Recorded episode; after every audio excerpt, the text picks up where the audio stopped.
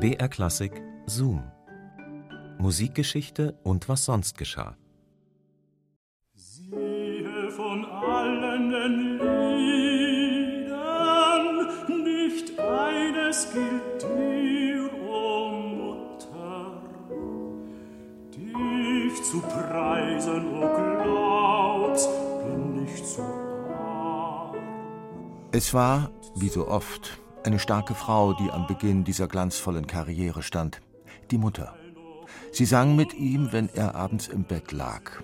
Und auch noch, als er mit 19 Jahren seine erste Oper hörte, die Meistersinger in Zürich, die er mit ihr gemeinsam den ganzen nächsten Tag aus dem Gedächtnis nachschmetterte. Damit stand sein Wunsch fest. Sänger werden.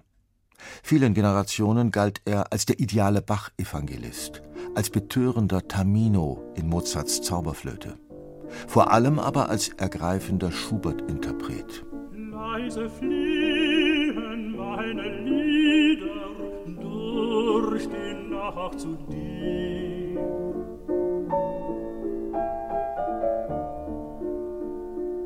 In den Stillen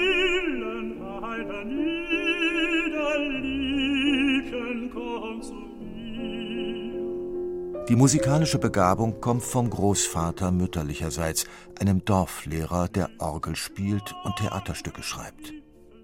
Fast wäre Ernst Häfliger auch solch ein Geigespielender Schulmeister geworden.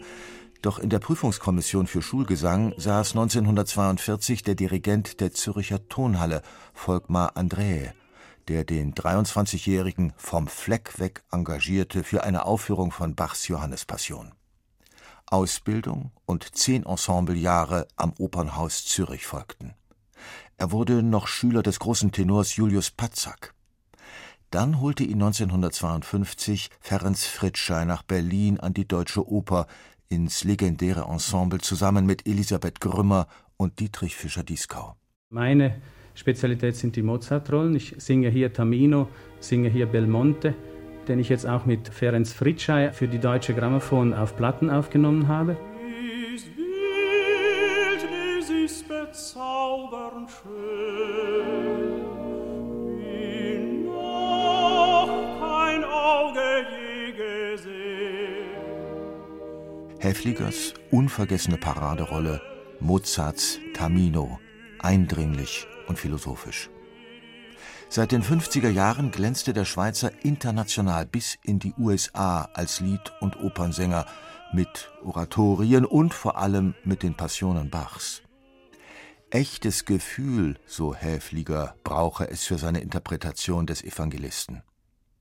Gemeinsam mit dem Münchner Bachchor und dem Münchner Bachorchester unter der Leitung von Karl Richter prägte Häfliger einen neuen Bachstil verwandelte die Leidensgeschichte Christi in eine leidenschaftliche und doch klug kontrollierte Erzählung, die das Publikum mitriss und bewegte.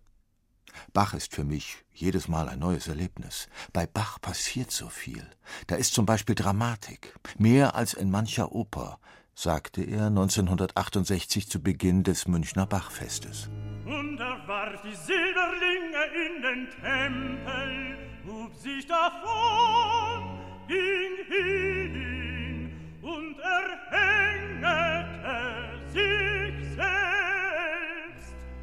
Gesungen hat Ernst Häfliger in seiner langen Karriere alle Sparten.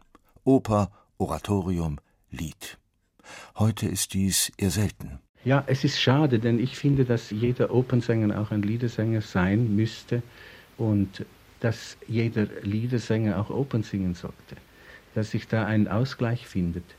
Bei mir war es so, dass ich mich von Anfang an nicht so fest auf die Oper verlegt habe, sondern meine Verträge auch so unterzeichnet habe, dass ich Zeit hatte für das Oratorium und das Lied.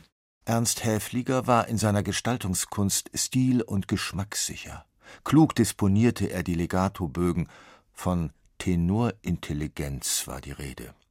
Für die Bühne aber sah er die natürlichen Grenzen seiner Stimme ganz realistisch. Ich war zuerst ein leichter lyrischer Tenor und bin dann ein bisschen schwerer geworden. Ich hätte wirklich auch wahrscheinlich Florestan singen können, wenn ich das gewollt hätte. Aber da habe ich mich immer davor gehütet, einfach auf der Bühne. Wenn man nicht von vornherein das große Material hat für diese Musik, dann ist es schwer auf der Bühne, wenn man den Ausdruck hat. Dann will man immer zu viel geben.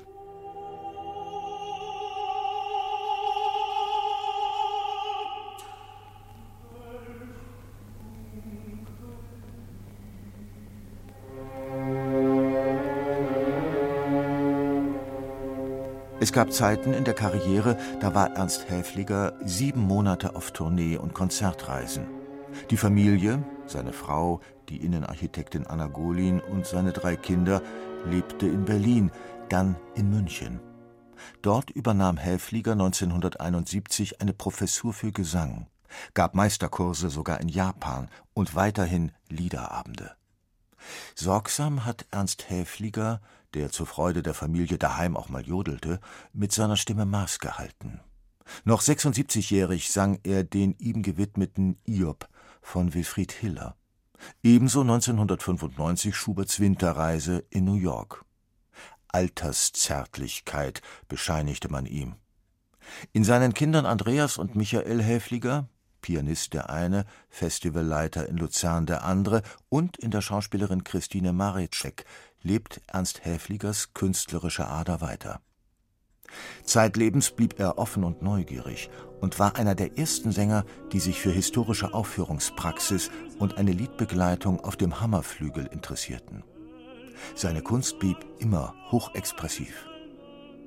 Man hört Ernst Häfliger nicht als Stimme, sondern als Musiker, befand der Stimmenguru Jürgen Kesting.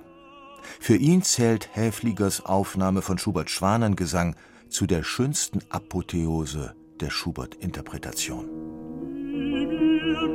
Schmerze,